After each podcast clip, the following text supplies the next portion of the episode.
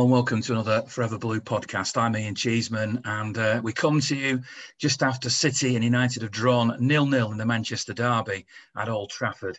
Um, I'll have my say on it in just a moment. We've got three guests tonight, uh, regulars from the Forever Blue podcast. They are Adam, who's never short of an opinion, um, Amy, who uh, is never short of opinion either, and and Harlan, who's never short of an opinion. So I've got plenty of opinions uh, coming up on this particular podcast and lots to talk about uh, as well. I must say straight away uh, that um, without Charles Louis Group, there probably wouldn't be a podcast. Uh, they sponsor this podcast, so thanks very much.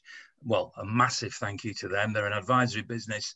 They advise on development finance, mortgage advice, and estate agency. And if you're thinking of moving, and once we start to come through the other side of this terrible pandemic, it might be something that lots of people want to do. I urge you to have a look at the Charles Louis Group. They have a website, uh, charleslouis.co.uk. On there, there's a phone number. They're a local company to Manchester. Uh, they specialise in offering buy to let, first time buyer, and moving home mortgages. They now provide support too for the whole property transaction. The process includes an independent estate agents and an expert commercial financial team, and of course, a renowned mortgage team. So thanks very, much to them for their support. I wonder if Dave, who is the, the main man at Charles Louis, and us are all singing from the same hymn sheet, so to speak, this weekend after the Manchester Derby. Um, I've been very, very lucky in my life, in my career. I started watching City, started going home and away when I was but a little lad. And um, two thirds of the time, I've just been a fan, just like you have, um, if you're listening to this. For a, a third of it, maybe, um, I was very, very lucky to be at the BBC and to, to actually be uh, paid to, to watch the games and to commentate. What a thrill it was.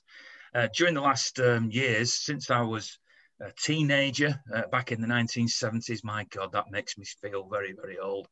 Uh, believe it or not, until this nil-nil draw at Old Trafford behind closed doors, I'd attended every single derby match, home and away, including, by the way, that pre-season game in Houston when City drew, sorry, City lost to United, the first ever derby outside of the UK, even though it was a, a inferior friendly. I've attended every single one of them games.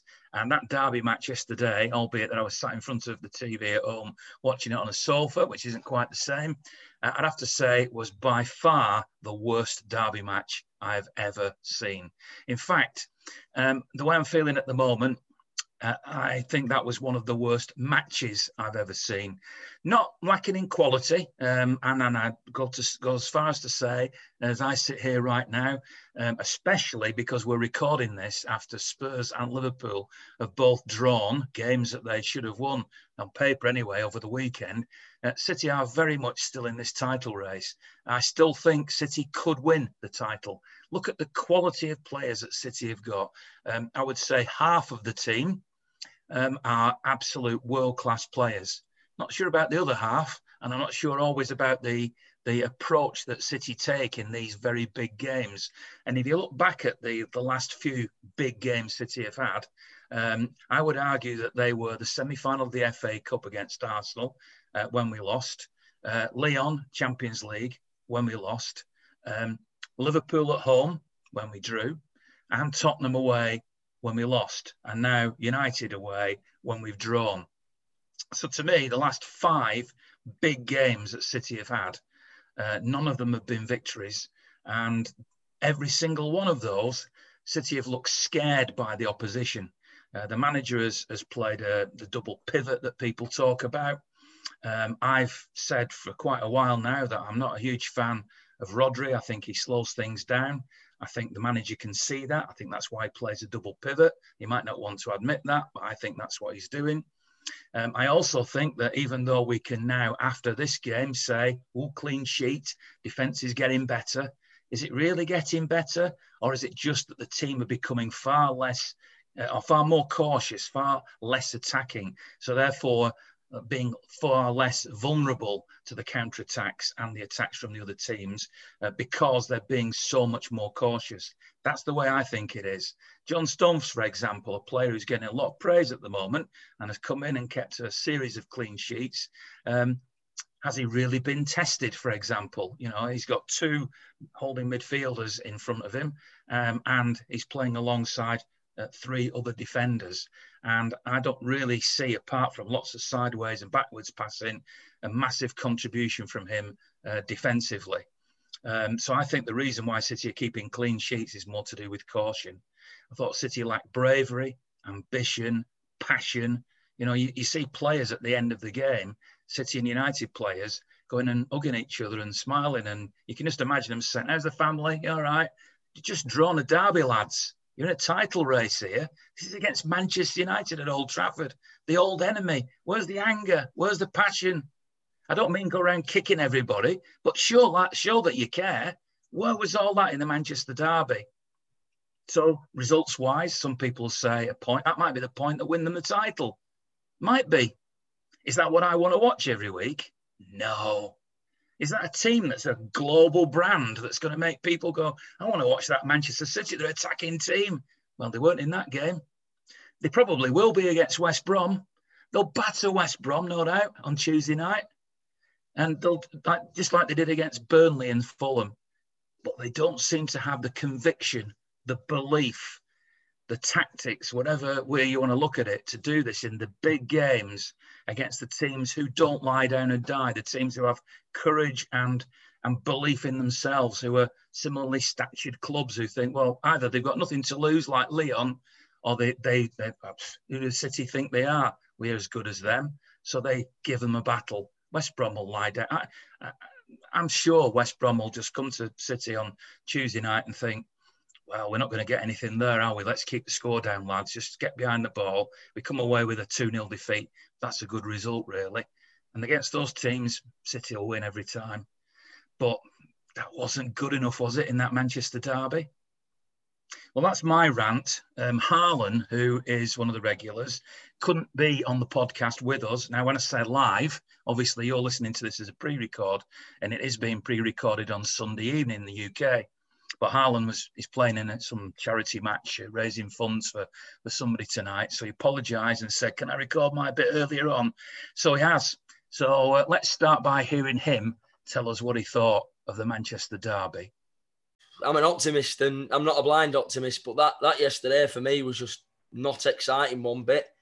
I usually enjoy watching us play football and and and and, and stretching opponents and and making players move and putting them under pressure and you know making we've been known for the last you know three three seasons to and even under Pellegrini and Mancini to to make people run and stretch teams and and make them fear what we can offer. And I don't think we offered, I don't think we offered much to that game other than nice, pretty passing in areas that were never going to hurt United. And I think that the reason for that, there was loads of reasons for it, but one of the main reasons was that we went with a double pivot and we, we limited ourselves playing Fernandinho and Rodri. There was no need to play Rodri in that game. If you were going to, the whole debate around Rodri and Fernandinho playing was who's going to play as the holding midfielder. Um, a lot of fans saying that Fernandinho can't hack 90 minutes. Well, he clearly hacked 90 minutes because he stayed on for 90 minutes. Therefore, that rubbish is that. And he did it in a derby. So there's no need for, for, for, for Rodri to play. And we could have used a bit more dynamism, played Foden, Bernardo Silva, um, or somebody else instead of him. The, the fact of just playing Rodri to try and get him in the team now is what I think is, is, is happening here now. Just we can't not play him because he costs 62 and a half million pounds. When, when it starts coming down to that, when you have to play a player because you have to play him and not because of merit and not because he's the right player for the game, it, there's, there's a problem there for me. Um, we, we look passive, very, very slow. That was probably down to the fact that we had an aging Fernandinho that still runs around like a 20 year old, though. So, not on his part but somebody next to him that, that loves to play sideways and backwards and is majoritively, you know, negative. Um, I, I, think Stones had a good game. I'll be I'll be fair to him. I thought he had a, a, good game. They didn't really test him that much, but when he was tested in behind, I think he he ushered well and he, he, managed he managed the ball well and he and he ushered it back to Ederson quite well. And, and up front, I thought until until Ferran Torres came on in the last couple of minutes of the game, in the last quarter of the game, I thought um, I thought we were we were very limited up front as well. Um, it wasn't one of Mahrez's best games, and obviously I, I do defend him quite a bit. Um, but I didn't ever think that he would have been able to affect this game that much because they wouldn't have probably allowed him to do what, what he can do. But when Torres came on, he was the brightest spark in in the front three. Thought Jesus, I saw signs against Fulham that Tosin had him in his back pocket, and Maguire and Lindelof seemed to limit him to to touches inside the box and, and really creating anything clear cut. We looked like again we struggled to break down a lowish block, and we we to be fair to us, we dealt with their counter quite well. But for me, that epitomised yesterday a boring nil-nil draw. And yes, we played some nice, pretty football, but in the wrong areas of the pitch, and we didn't do it enough in the final third with enough tempo, with enough speed, with enough dynamism, and that was probably down to the fact that we we didn't play another attacking midfielder in there, and we, we decided to play another older midfielder in there. And really, there was no real threat in that area of the pitch to justify playing two older midfielders. And not only that, I think a player that gets a free pass a lot of the time, Ian, is Kevin De Bruyne. Um, for me, you know, you can chuck as many games as you want at me where he's turned it on in big games, but in certain big games, if things aren't going our way and it's becoming frustrating, he's one of the first men whose heads drop. As soon as his head drops and he's this main man in midfield, the performance ends up becoming it's nullified in itself because our most pivotal cutting edge player has now wobbled. His head's gone. His head's rolled. Arms in the air, deflated. I think the commentators commented on it as well. I think Martin Tyler, someone that we've all got a bit of an issue with at times against us when he's commentating on our games. He highlighted it, and I couldn't disagree. Um, De Bruyne becomes very disappointed and annoyed, but he allows it to be viewed by the rest of his teammates. And then how can he then not expect the rest of the boys to, to feel the same way as him? And with him being the captain, um, or well, Fernandinho's the captain, with him being a captain kind of figure, it's not a very good example to the rest of the squad. If in a Manchester derby, when you join nil nil and things aren't going well, that you make it visually aware to the rest of your teammates that you've had enough. Because if that was the case and I was Pep Guardiola, I would have said, right, Kevin, well, we're going to remove you from the pitch because you're not actually benefiting the team in any way, shape, or form now. And the, in that game yesterday, as the game went on, the less and less we needed Kevin De Bruyne. We needed someone a bit more like Phil Foden, Bernardo Silva, or Ilkay Gundogan that was maybe a bit more creative in a sense in tighter areas, tighter spaces that could probably work magic and unlock a defence. And, and that's how the game went. And in the end, we just, I don't know, it was the worst, worst derby I've watched in 27 years. And it's the worst derby I've watched in terms of being able to properly grasp what football means to me in the last 18 years since that one at Maine Road when we won 3 1. There's a lot of things I can pick you up on there. Obviously, let's start with uh, the defence. Uh, you've singled out John Stones as as playing well, um, although I can't really remember too many serious attacks from United. Uh, and there's no argument that since he's come in, the statistics show that uh, City have kept clean sheets. One of the things I think our defence is missing, believe it or not, at the moment, is any type of penetration going forward, which you might argue isn't important, but actually it's a team game. You defend together, you attack together. And when Laporte plays, he's always looking for a long, penetrative ball. Stones plays the safety first game. He, he is passing his sideways and backwards. Like most of the time, I've got to admit, Rodri is, and I've not seen anything to suggest that Dias is any different than that. So that means there's nothing coming from the back like that. Is that is that something that, that you would agree with, or do you think I'm wrong on that?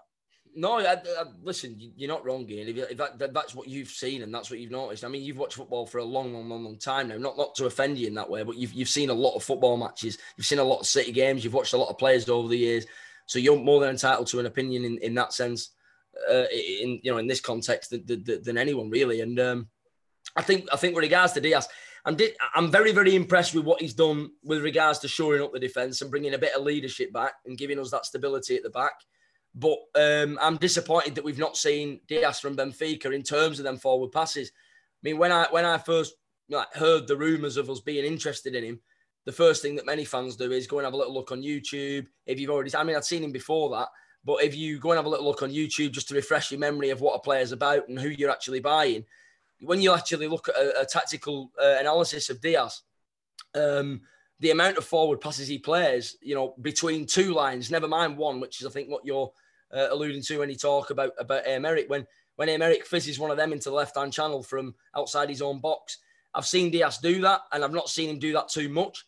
At Benfica, maybe he had a lot more freedom to play them passes, and maybe under Pep, he's been told that we have to seriously, strictly play out from the back, and and he's not he's not wanting him to do that. Whereas he almost gives Aymeric a license to do that when he believes the time is right. And I, I do agree with you that we, we you know we, we, we need to try and get ourselves up the pitch a lot quicker and a bit similarly to the Spurs game yesterday against United, which it reminded me quite a lot of, and, and the Liverpool game as well. Um, when we won the ball back in a decent area of the pitch and they were committed, we weren't quick enough in possession. We hadn't, you know, we didn't inject any tempo into our play where we could have got in behind them, caused them serious problems. There was opportunities. There is always opportunities to get behind a low block because at times they will have to come out and play against you. And United did come out in a sense and play yesterday. And it's down to us to be quick, snappy, pick our passes quicker, be decisive. And we weren't. And I've seen it four or five times off the top of my head this season where you know, we should have beat Liverpool. Let's not bat, you know, let's not beat around the bush. We should have come away with three points against Liverpool. We shouldn't have lost to Spurs because I think we should have been leading in that game before we conceded the first. And we should have battered United yesterday. We should have played one holding midfielder, played someone with a bit more, dynamism in front. And even even when Pep made the change to bring um, Torres on, he should have then removed either Rodri or De Bruyne. Um, well, Rodri did come off, but what I mean is he should have removed Rodri or De Bruyne and and put on somebody like Foden or, or Bernardo Silva. It was almost as if he was happy to settle for a point against United. And I don't think I don't think it was down to just fans not being in the ground either. I just think it was it was an attitude thing. And to, to, to, jump on what Roy Keane said after the game, and City fans that want to lambast me for this and say, oh, what are you backing Roy Keane up for can do what they want. But as far as I'm concerned, there's a lot of City fans that deep down will believe that what I saw bothered them as well. And that is Maguire and Sterling hugging after the game, literally 20 seconds after full time. You've just played in a Manchester derby.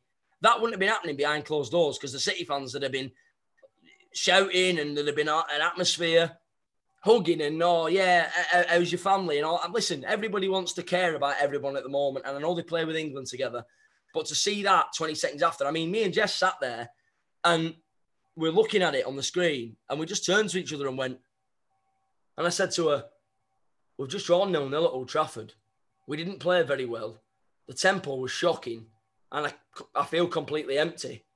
But yet Sterling, Maguire, uh, Stones, and Maguire and Walker and Maguire all seem to to be absolutely over the moon with the result, and they all seem to be asking each other what they're having for Sunday dinner. And I just thought, nah, it's not it's not for me. That if that get get fans back in the ground as soon as possible, because if we get fans back in the ground, hopefully the atmosphere will stop all that rubbish on the pitch after the game, all that lovey dovey stuff. Not for me.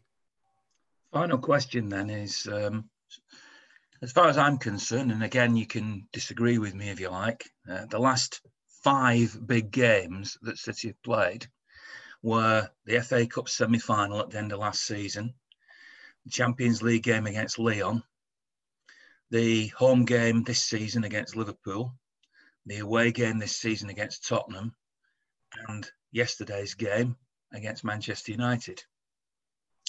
City haven't won any of those games. Mm. Uh, is that a concern? Because we're not just talking about a one off here there's no doubt in my mind that on Tuesday night when City play West Brom, they'll get five, four, five, yeah, whatever. Yeah. Southampton next Saturday, slightly trickier, but you would expect them to win that fairly comfortably as well. Boxing Day, Newcastle, comfortable home win.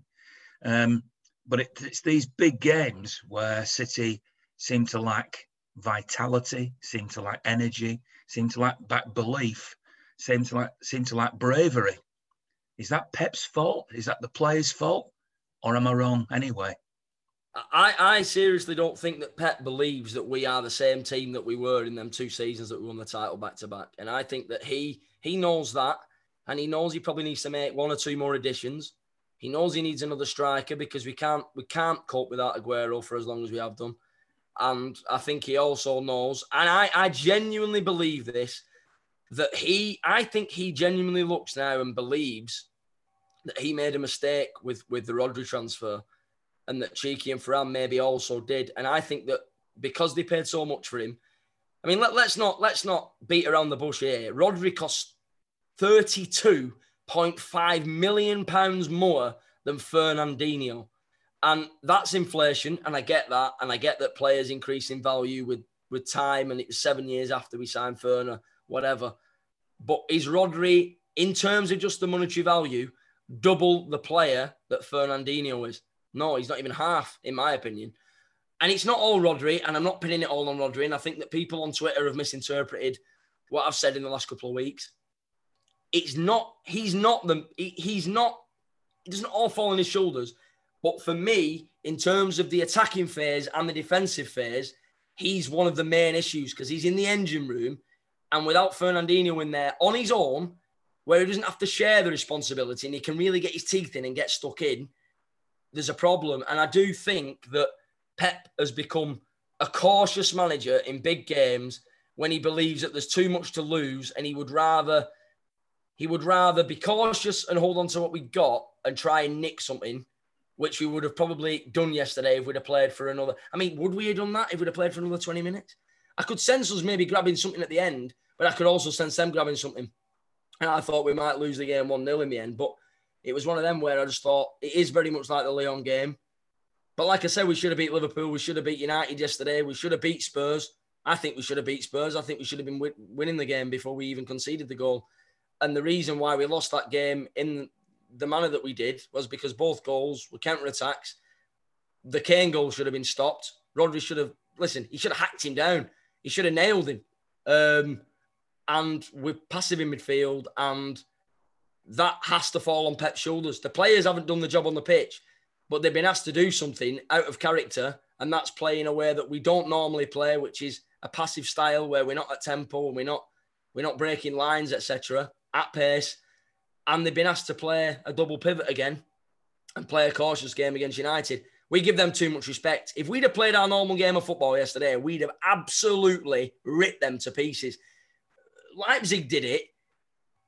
Come on, like four days after Leipzig, and we literally approached that game like United, a top of the league, and we're chasing top four. For me, he got it wrong yesterday, and I, and I love Pep to pieces. But there's love in him and there's disagreeing with him, and you can do both, in my opinion. So Harlan, um, the first contributor who was uh, chatting to me earlier on, feels that Pep, being the great coach he is, isn't quite getting it right, isn't being brave enough, which is sort of some of what I was saying in my earlier rant. Uh, let, us get um, Adam next. What do you think, Adam? What, what did you, when you were watching that game yesterday, did you enjoy it? No, it was it was the most boring part of my day. I'll be honest. I was really looking forward to it. I felt like it was the first game this season that I've really looked forward to. And even though there was no fans, I still felt like it was a really big game. Um, obviously, it's, it's a derby against Manchester United. I, I, was really looking forward to it all day. And I, got, I sat down to watch it, and I was just so disappointed by how we just didn't seem like we were trying to win, which is something that I've not I've not seen us do really under Guardiola. You know, you've you've seen us go to Old Trafford under under Guardiola and and clearly go there for the three points. It's usually Jose Mourinho or someone that w- would go uh, to go into a game like that looking for a draw away from home and say, "Oh, we'll beat them at home" or something like that.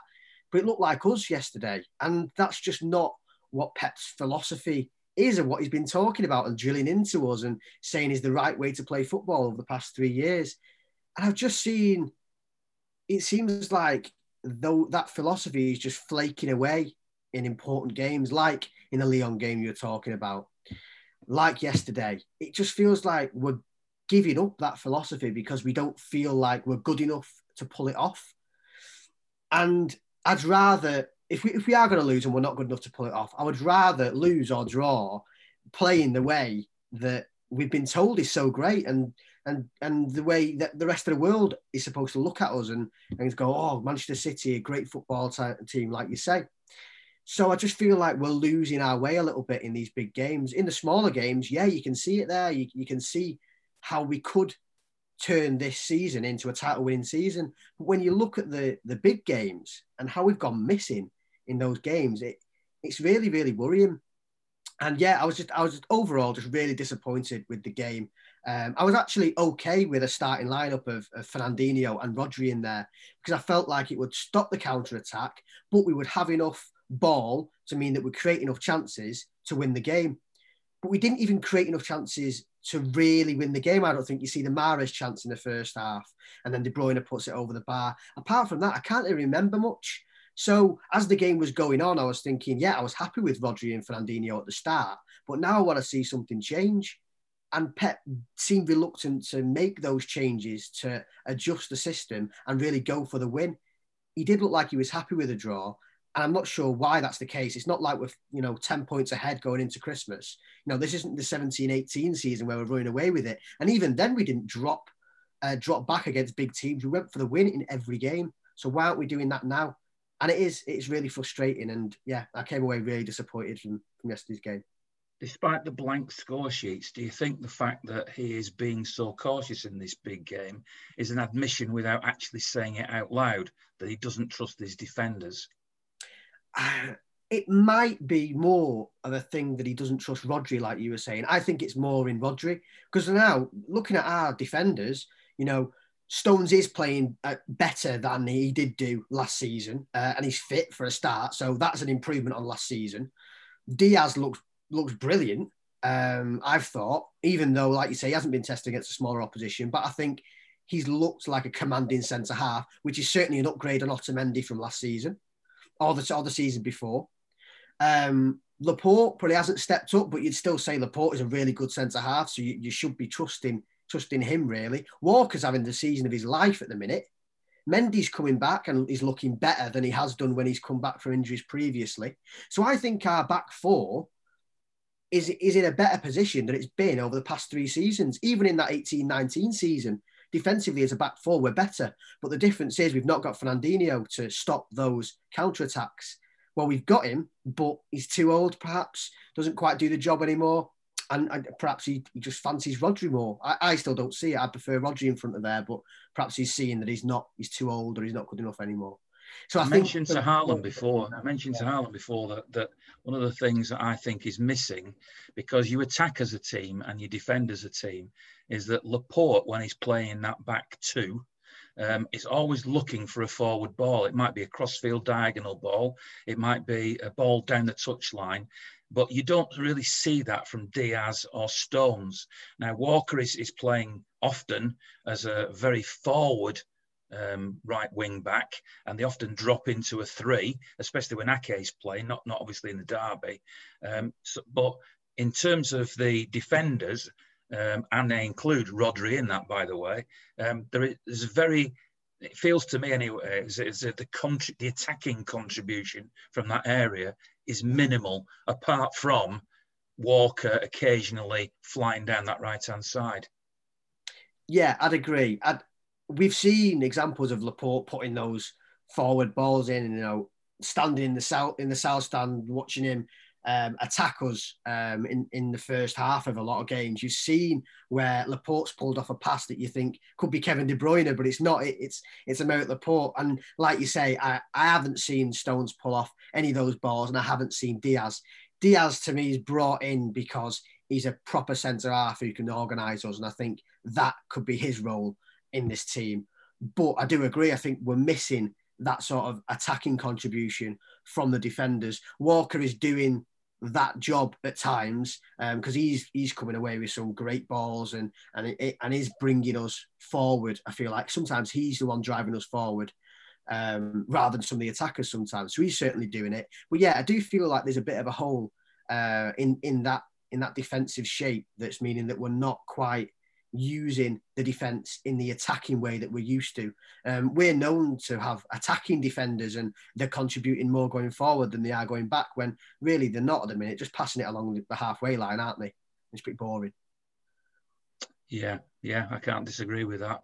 Um, Amy, you've sat there listening to all this, um, you know, analysing. You're probably thinking, what three bloody idiots they are. So I'm going to let you have your say now, Amy. Um, put us right. Tell us what you think about that Manchester derby. Um, I mean, I've seen, you know, a fair few derbies. Um, if I couldn't go to the games, I'd go to the pub.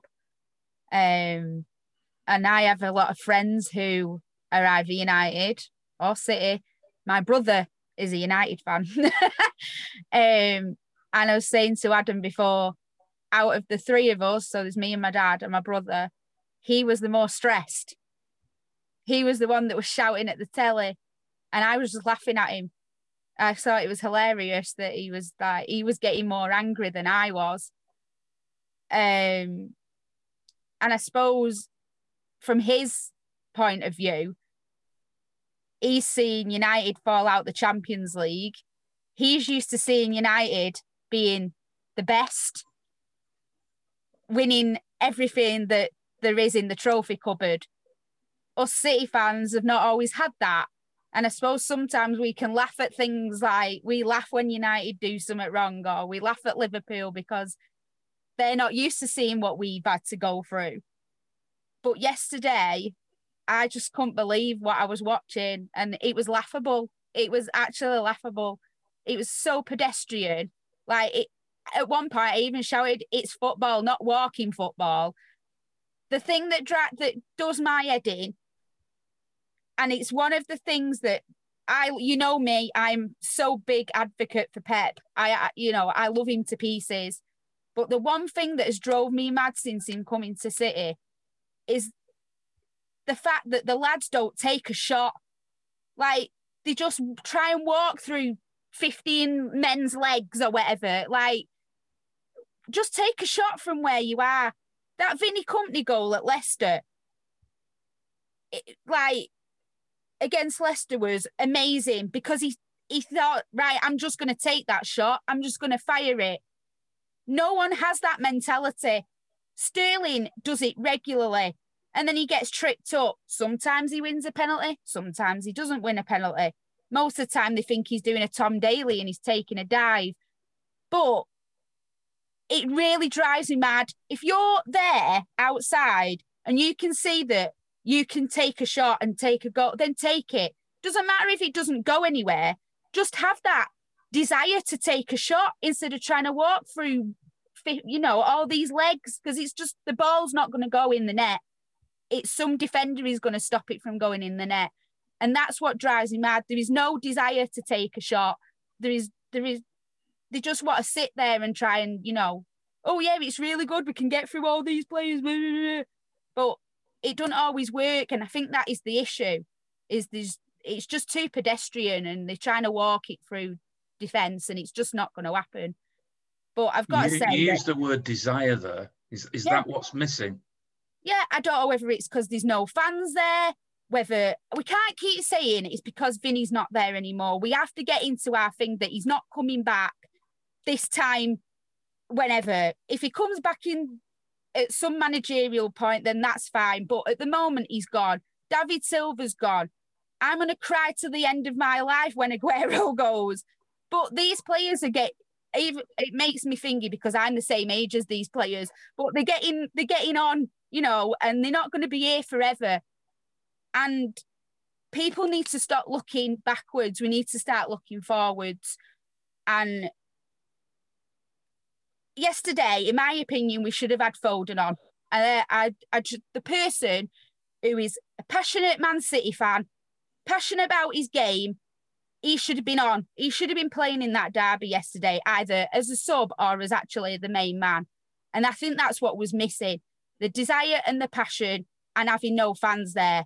Either United or City fans would have been cheering everybody up. And I think the you know the passion's gone out of it. It really has. Trust me, I can relate to a lot of what you're saying there because as an older fan as I am, um, you may have even seen it on Twitter this week, but I've come to the realization that I'm a fossil now. I'm past my sell by date, and that's what play, that's what happens to players. We're all like that. You know, you come to the end of your sell by date, and youth and new energy is is what comes through. Um, and you're right, Foden is a is a young City fan who would have lots of energy. We can have a debate about his quality, but there's certainly no question in his energy and his passion and the fact that he has, you know, a sky blue in his heart. And um, I might be out of step for saying this, but I'd have rather personally that that had been a, a good game and a, and a, brave performance by City, even if they'd lost. Yeah. To me, it isn't just about winning a game. Now, though I've still seen people on social media saying, you know, it wasn't a great game, it was poor, but we got a point, and that could be the point that win, wins us the league. Mm, well, I'm sorry, but for me, that's not. You know, I mean, when it's Chelsea won enough. the Champions League that year, um, it, to me, enough. They were terrible that year, and and yeah, they won it. It's there in the record book. But if that had been City going through the Champions League that season, you know, getting one 0 wins and and being the, the, the worst team in every game, I wouldn't have enjoyed that you know, yeah, all right, would have said on the mantelpiece that City had, had, had, had, you know, won the Champions League, but I want to be entertained. I mean, it's the age old question of do you actually want what is football about? You know, when we can't go to games, it makes you realize what football is all about. What what's the thing we're missing? It's the social as- aspects of it. It's the going with your friends. It's the it's it's seeing people. It's being out and about. It's all that social activity. And now, no, th- no through no fault of any any of us or, or anybody in society, we are where we are. Games are being played behind closed doors. So Uh, all of that other good stuff is missing. And all it boils down to is the actual 90 minutes of watching a football match on TV. So when that is dreadful and there is no ambition and no passion and no care, and you don't think that it, it matters to them because they're in the comfort zone, they're earning lots of money, and they're still playing football while we're all locked up in our houses and can't do anything that drives me crazy. Yeah. That's why that's what's made me upset. Not the fact that it was a nil-nil draw, you know, not the fact that City didn't win. I'd have rather lost four-three yeah. and watched two teams go at it and think, what a great game. What a, that that's cheered me up. That, but you know what? I went to Oldham against Bradford in the afternoon, behind closed doors because I'm part of their commentary team. Uh, all right, it wasn't a great atmosphere, but I enjoyed that game more than the Manchester Derby. Can you believe I'm saying that? yeah. Yeah, yeah. That, that, that sums it up. That really does yeah. sum it up. I just felt there was there was no passion in it, and like you say, the end of the game really annoyed me. Seeing Stones yeah. and Maguire having a nice hug and maybe Pep and Carrick were more talking about tactics, perhaps, and weren't asking each other about their uh, their wives and kids. But yeah, it, I, I, agreed with Roy Keane, who, who said it last night on Sky. I never thought I'd say that very often, but yeah, um, uh, he said, you know, there wasn't enough passion in it. it. It's a Manchester derby, and he didn't feel like it. I think the fans not being there did impact it a lot. I think it was always going to favour United, the fans not being there, because if the fans were there United fans would have been jeering United forward, and that would have made there was more space for us to exploit, and we would have had more chances than we did. It just made for a really stale game, and because there was no fans there, there was no passion. But even without the fans being there, there should be that passion to win. You know how many mm-hmm. people are watching you. You know what's at stake you know that the, every three points could be the title or not the title. It could be a bonus, whether you're going on holiday in, in, summer with a nice healthy bonus or not. You know, if you're really motivated by that, you should find motivation somehow. Yeah, and, I, and, I, don't understand. Quite a few people were saying that, that Pep should have been. You know, if you can't motivate a team for Manchester Derby, then what are you doing? And, but for me, it's individuals. If I was playing the Manchester Derby, I'd tell you what, I'd be motivated for it. I don't need Guardiola down my ear hole in, in the tunnel. Yeah, yeah, but the, the difference, Adam, you've got a City shirt on. As you're talking to me now, if you're listening to the audio version of this, you won't know this. Um, but Adam is wearing a City shirt, and isn't that what the difference is? What? what? That I'm, I'm, that I, am a fan. That I, yeah. That if you were out there, then you're playing for that badge. Yeah. Um, and that's that's where the Phil Foden argument comes in. Yeah. Yeah, definitely. I think it. Yeah, if you have more Mancunians or you have more City fans uh, City fans as players, then uh, of course that's that's going to matter. But even even for someone that comes from Portugal, you should know how much you should know how important that game is. It's it's a local rivalry. You, you come in and you should know that. Ruben Dias should know that, and if not, it, perhaps it should be instilled by the management. Maybe that is a criticism of of Pep. But to me, I think individuals should fire themselves up for big games like this. You know, Manchester United. These players will have grown up watching Manchester United as the biggest team in the world. So if you can't fire yourself up to play Manchester United, whether you're playing for Wolves or Manchester City, it doesn't matter. This is Manchester United we're playing. They should be fired up for it. And particularly because we're going for a title and United just got knocked out in the midweek. We, we should have really stamped our authority on the game. We didn't. We didn't. We looked like we were scared to play against them. And I'd be embarrassed if I was a City player, having watched United in midweek and then watched how we played against them yesterday. I'd be embarrassed if I was a player. I don't know what your brother thought, Amy, but the way I look at it is that that was a better result for United. I still would say that that City were the better man for man team and probably just about if it was a boxing match and you were deciding it on points, I would still I would have given that game slightly to City, even though it was a, an atrocious game and probably nil nil was a fair reflection of the game. I would have slightly given it to City, but equally, I think I might have slightly given the passion or evidence of passion more to United.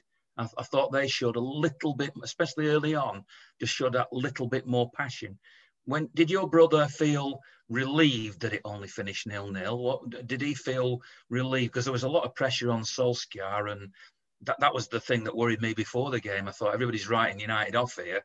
You don't write them off when they've just got beat in the Champions League. They're not going to come out and lie down. Oh, he, obviously, like um, as I said before, he he seemed to be the more like angry of the two of us. I was just sat there thinking, what the hell am I watching? Um, but my brother will read like my brother will read a team sheet and go, why is he playing him? What's he doing that for? Why is he doing that? And stuff like that. I look at the team sheet and I see brilliant footballers.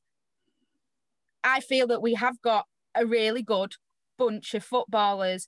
It's we have we have took a hell of a long time for top foreign footballers, whoever, to come to our little club. And you normally, you know, when you used to go on holiday as a kid, I know I used to get it. Where you from? Manchester. Oh, Manchester United. No, no, the Am City, not United. But no one knew who, you know, you went abroad. No one really knew City. It was all United. And I'm just happy at the fact that we have that thing now where you can go on holiday. People know who you are now. They don't say United anymore. They say yours. And that that makes me feel really, really proud that we've been able to do that. But after yesterday's shower of shite, I don't know what, you know, I just I just couldn't believe what I was watching. Like, like I say, it was laughable. But out the two of us, my brother was more angry than I was. Mm. We should be expecting more than them, though. Yeah. You know, you know, you look you look at their team sheet, and your brother's right to be picking out names, going, "Why is he playing? Why is he playing?" Because half their team are nowhere near good enough to be playing for Manchester yeah. United, this big, huge club.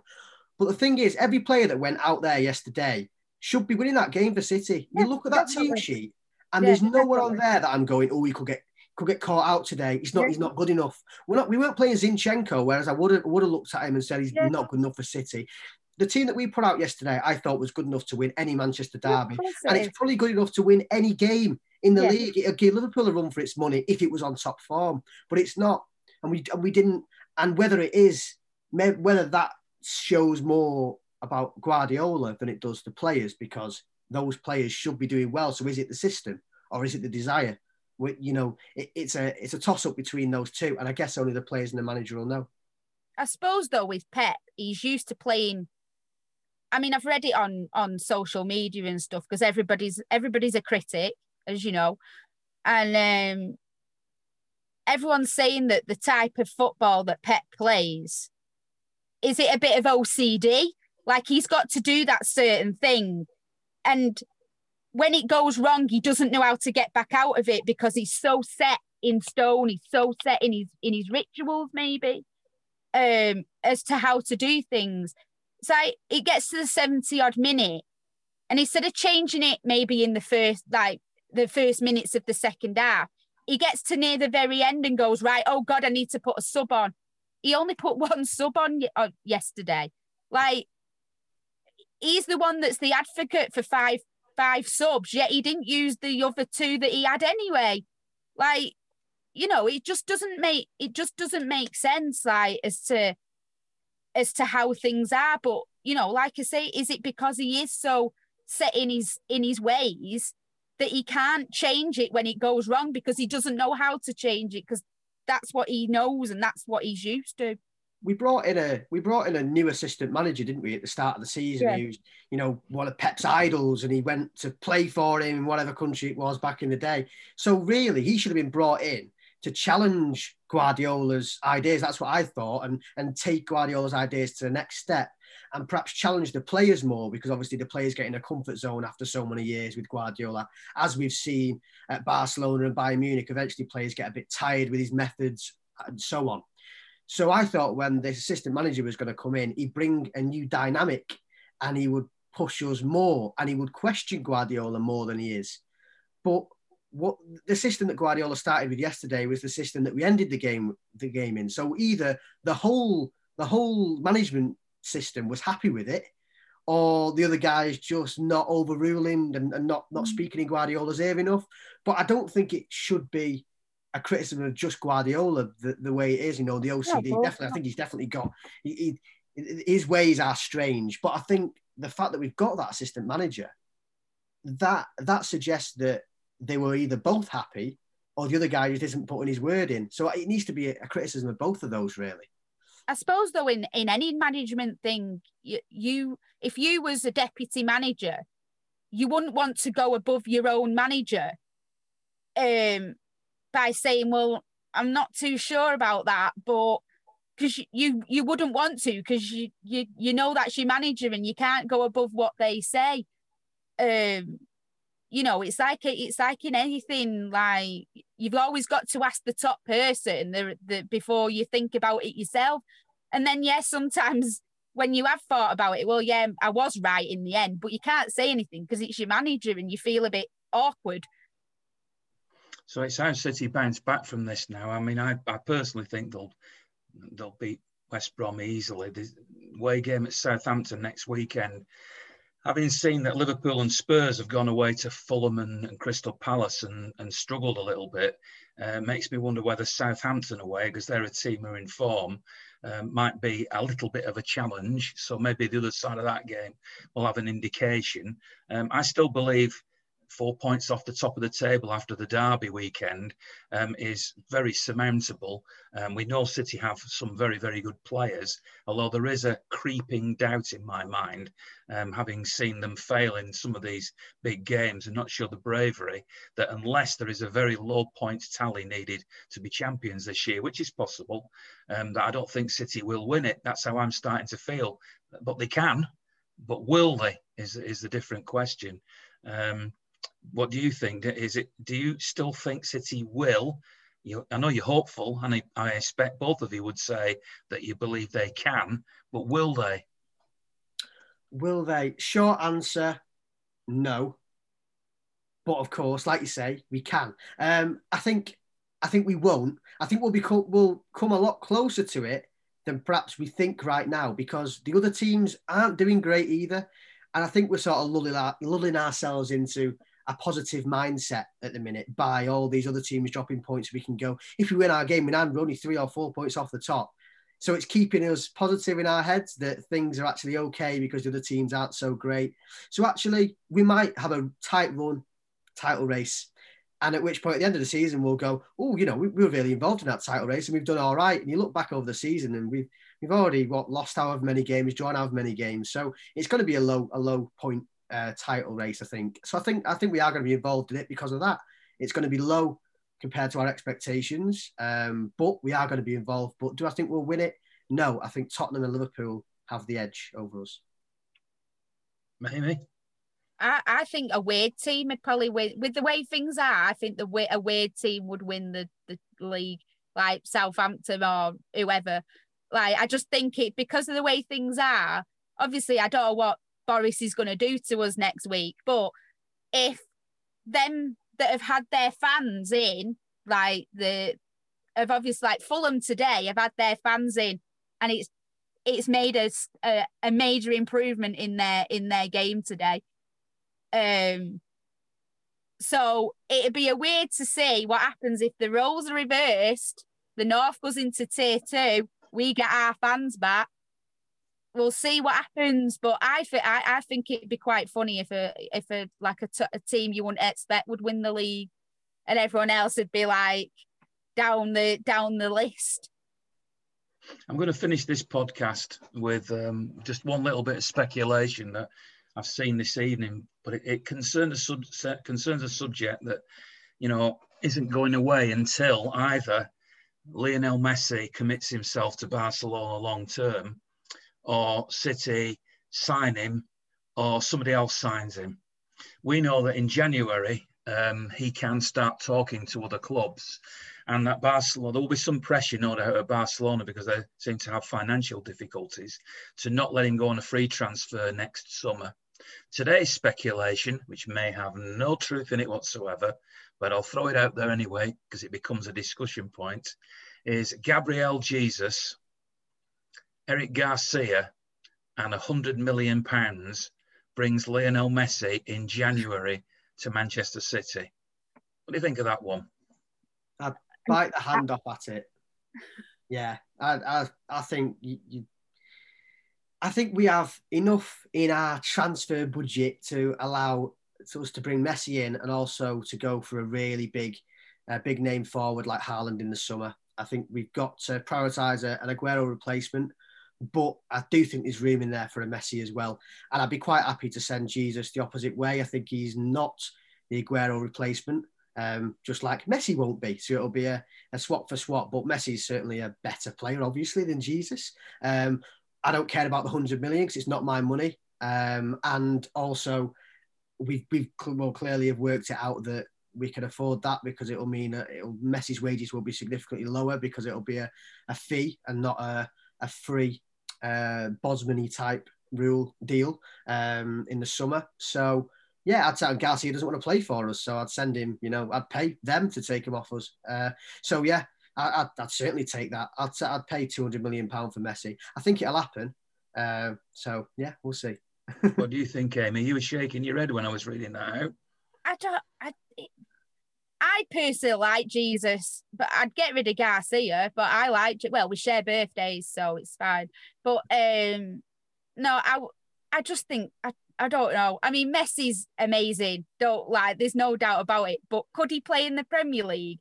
How many players, foreign players, have come over to England and been like rabbits in headlights? Like, you He's know, the best player just, ever, though, isn't he? Surely just, it's like it's a given. I don't know. I don't know. I mean, you know, well, it, it's up to City, but I just think it's up to that, you, Amy. I'm giving you the power to make the decision. Would if you do that me, deal? If it, if it was me, I I just think that's just silly. I just really do because I just think Messi's great. Don't I am not disputing that Messi isn't great. I'm not. I just think I mean Garcia, right? Fine, you don't want to play with play for us, go.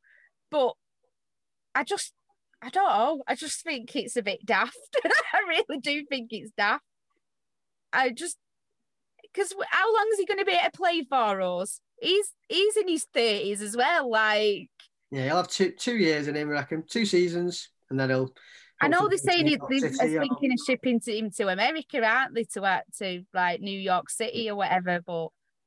I just the rumor that I've heard, which which I, I, can see having a lot of validity in it, is that um, the City Group would sign him on a ten-year deal, two years to play for City, two years to play for New York, and six years to go around all the CFG Group clubs um, and be an ambassador for, for CFG.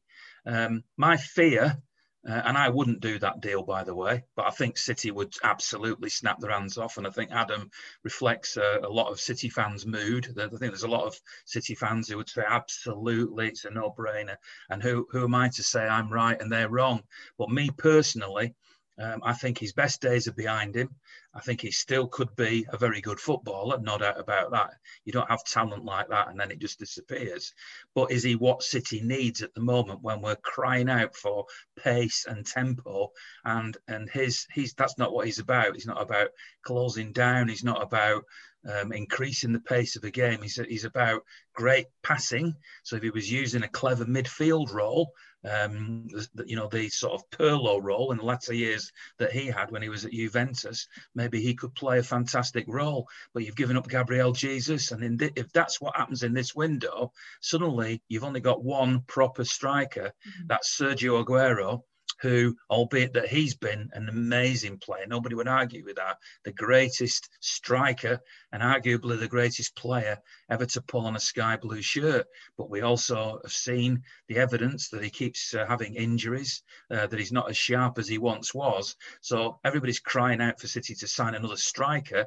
If you were to then sacrifice your player, Gabriel Jesus, the one other striker you've got, to bring in Messi, and you're spending a hundred million pounds as well, which would be quite a chunk towards your Haaland or whoever else you might want to sign next summer.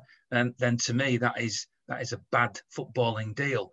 But I can completely understand why the modern Manchester City the, the, the, club looking for global dominance, for young fans to follow them, to, to increase their market share, to sell shirts, to all the other things that they want to do. Um, you know, I can see why they would absolutely do that deal for, for Lionel Messi.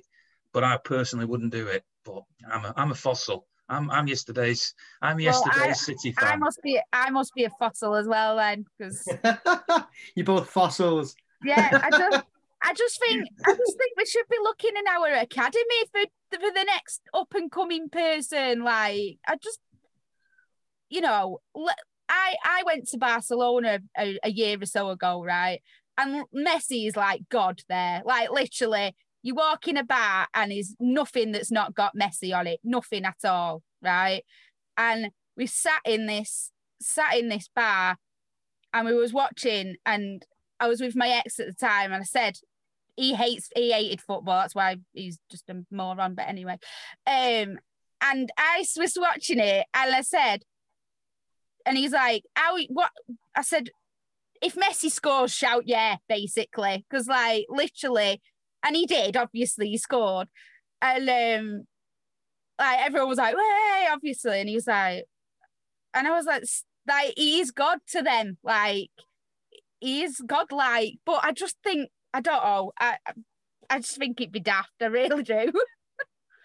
yeah, I mean, he, bring he will bring a circus to the club. He will be, bring world um, publicity, no doubt about that. But does he then overshadow the club that we support and the club that we're well, I felt for a long time part of, and I feel as if the club is going away from me now a little bit as it gets bigger, as it becomes more of a of a global brand. The the, the absence of being at games has added to that, of course. Uh, but it does feel to me anyway but as I say, I'm a fossil, so I'll forget what I think. But you know, the, the, the, club is going a little bit more and more away. You know, it's not. I tell you now, Lionel Messi ain't going to be turning up at supporters club branch meetings, is he? Um, no, you know, on stuff like that. You know, um, he's not going to be coming on podcasts in the future, and you know, I'm not going to be stopping him outside the Etihad and getting him on the vlog. All that stuff ain't going to happen. He won't stop. He won't stop for for pictures like the other lads do. He, he I just think I just like I just think it's just bar. It's a pipe dream. Put it that way. I just think it's barmy. Like yeah, as I say, but it could happen. It could happen. I it think could, it will. I just I just think it's silly getting rid of Jesus for for him. I just think it. I just think it's silly. I really do. Well, that's what we're going to leave this week's uh, podcast. Um, I hope it hasn't seemed like a, you know, a sort of downer this one because off the back of a nil-nil draw at Old Trafford, certainly when I've ranted about how poor I thought it was. Uh, there is a temptation to think that, um, but I certainly still feel as if there's a possibility that this season could still end with City um, on the top step and, and, lifting that Premier League trophy. Um, next week on the podcast, I'm inviting all of the podcast regulars to, to join us for a sort of um, our Christmas party. We'll still talk about City, of course, uh, and also to do a little bit of a quiz and see if any of them actually know anything about this club that they claim to support. um, I'm too drunk all the time. I can't remember anything. so, uh, so that's something to, to look out for next week. Uh, CharlesLouis.co.uk. Remember the sponsors. Thanks for their their help. Um, but in the meantime, um, I, I know not as many people at the moment have even got jobs because of the pandemic, and those who have got them might not be going into an office, so there might not be that banter that uh, you would normally have with the opposition fans. Amy clearly is an exception because she has a brother to have banter with, um, but you know, if if at least you don't, City haven't lost the derby, have they? You know, so look at it that way. Um, but the least affected by a Manchester derby in a positive sense, or even in some ways a negative sense, I think I've ever felt. But I wouldn't swap being a City fan for anything in the world. So I'll conclude like I always do by saying that even though I've been pretty critical this week and felt pretty down after that performance, I still say, just as strongly as ever, it's great to be a blue.